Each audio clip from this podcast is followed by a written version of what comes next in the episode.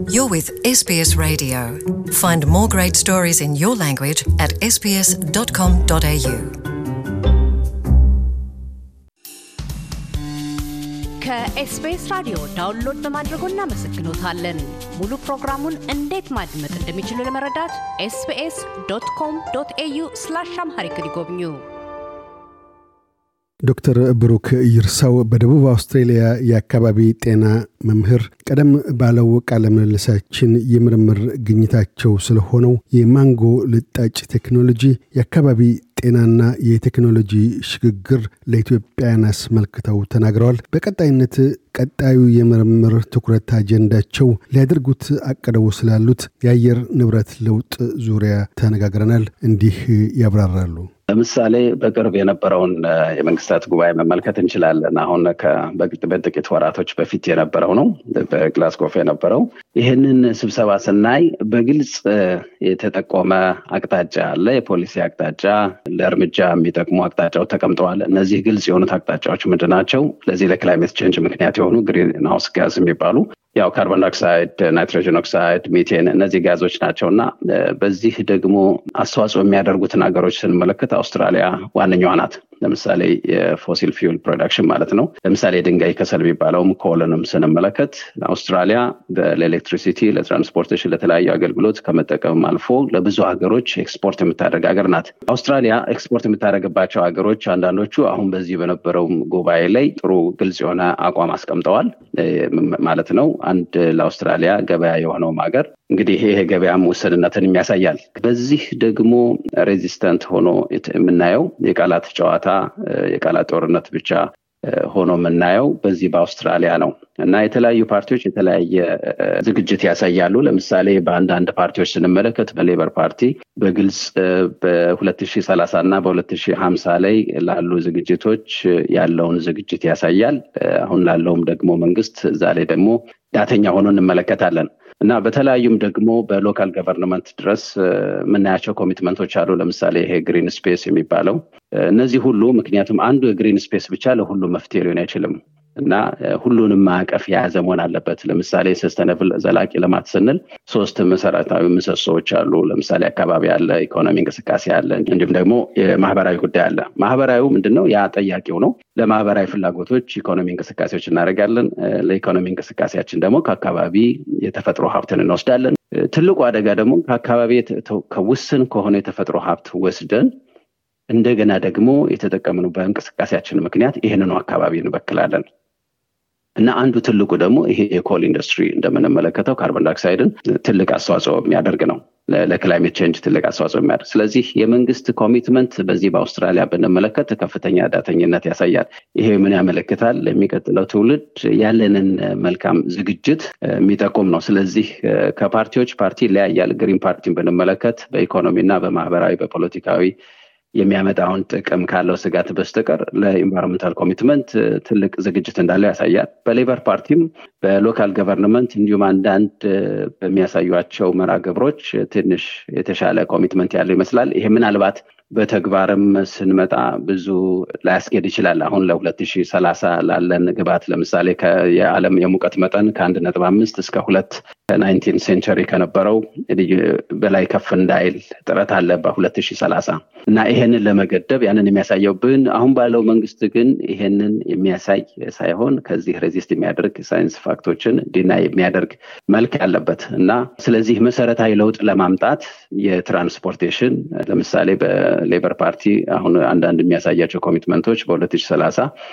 የኤሌክትሪክ መኪናዎች በርካሽ ዋጋ እንዲሸጡ የማድረግ ይሄ አንዱ commitment ነው። ምክንያቱም አንዱ transportation ትልቅ contributor ስለሆነ፣ ስለዚህ energy alternative ላይ መንግስት ትልቅ አቅጣጫ ያስፈልጋል። ምክንያቱም ኢኮኖሚ አንደኛው ምሰሶ ነው ብለናል።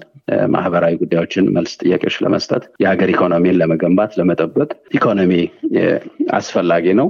ለዛ ደግሞ የ energy transition ያስፈልጋል እና ከዛ ጋር የሚመጣጠን የፖሊሲ ዝግጅት ሆኖ አናየውም ከቃላት እና ከአንዳንድ እንዲሁ surface ላይ ከሚታዩ ምናልባት ንግግሮች ውጭ ታዳጊ ሀገሮችስ ራሳቸውን በተለይም ለበርካታ ጉዳት የተጋለጡ ናቸው። እዚሁ በዙሪያችን ያሉ የኢንዶ ፓሲፊክ ሀገራትን ብንመለከት ከዛም አልፎ በተለይም አፍሪካ ውስጥ እንደዚሁ በላቲን አሜሪካ የመሳሰሉትም ቦታዎች ላይ ከነዚህ አኳያ ስናይ ታዳጊ ሀገሮች በተለይም ለአደጋው ተጋልጠው ያሉ እንደ እኛ አጎራባች ሀገራት ምን ማድረግ ይችላሉ? ምን መደረግ አለበት ይላሉ?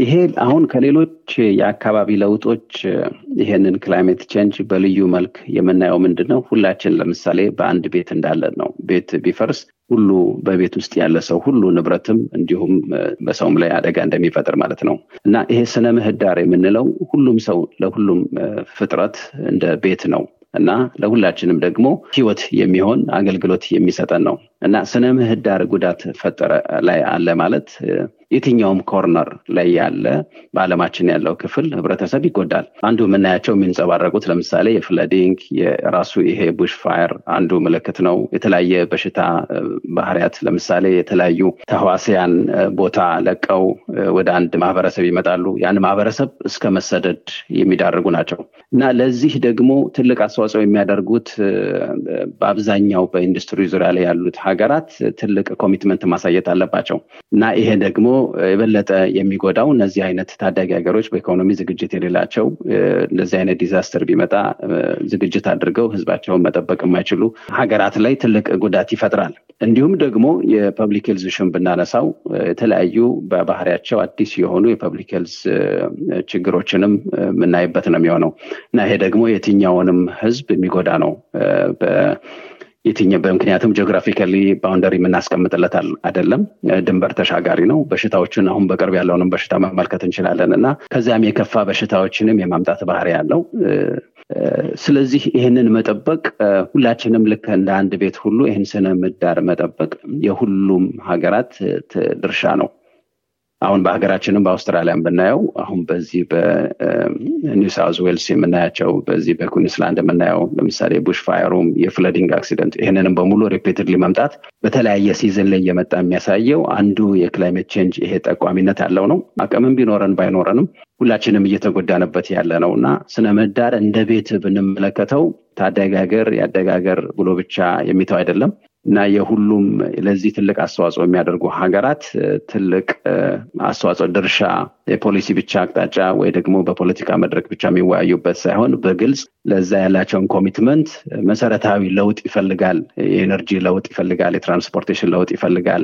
ሌሎችም ደግሞ እንደዚሁ በአካባቢ በከተሞች ላይ ያላቸውን ድርሻ ለምሳሌ አንድ ትልቅ የምናየው መልካም ጅምር ለምሳሌ green space የሚባለው ሰዎችን ህብረተሰብን ከአካባቢያቸው ጋር እንዲተዋወቁ ለማድረግ ያ space ደግሞ እንደዚሁም አንዳንድ carbon dioxide ን to some level ትልቅ አስተዋጽኦ ይኖረዋል ያንን የመውሰድ እና ከአካባቢ ላይ የመቀነስ እና እነዚህ ጅምር ናቸው። ግን ሙሉ በሙሉ አካባቢ ላይ ስነ ምህዳሩ ላይ በደንብ አድርጎ የተንጸባረቀ ስለሆነ በ full scale በ high commitment በተሻለ የገንዘብ እንዲሁም ደግሞ መሰረታዊ የፖሊሲ ለውጥ በማምጣት የሚደረግ ለውጥ ነው። ዶክተር ብሩክ ይርሳው በደቡብ አውስትራሊያ ዩኒቨርሲቲ የአካባቢ ጤና መምህር፣ ስለ ቃለ ምልልሱ እናመሰግናለን። በጣም አመሰግናለሁ ካሳሁን። እያደመጡ የነበረው የኤስቢኤስ አማርኛ ፕሮግራምን ነበር። የፕሮግራሙን ቀጥታ ስርጭት ሰኞና አርብ ምሽቶች ያድምጡ። እንዲሁም ድረገጻችንን በመጎብኘት on demand እና በኤስቢኤስ ሞባይል app ማድመጥ ይችላሉ። ድረገጻችንን ኤስቢኤስ dot com dot au Amharic ን ይጎብኙ።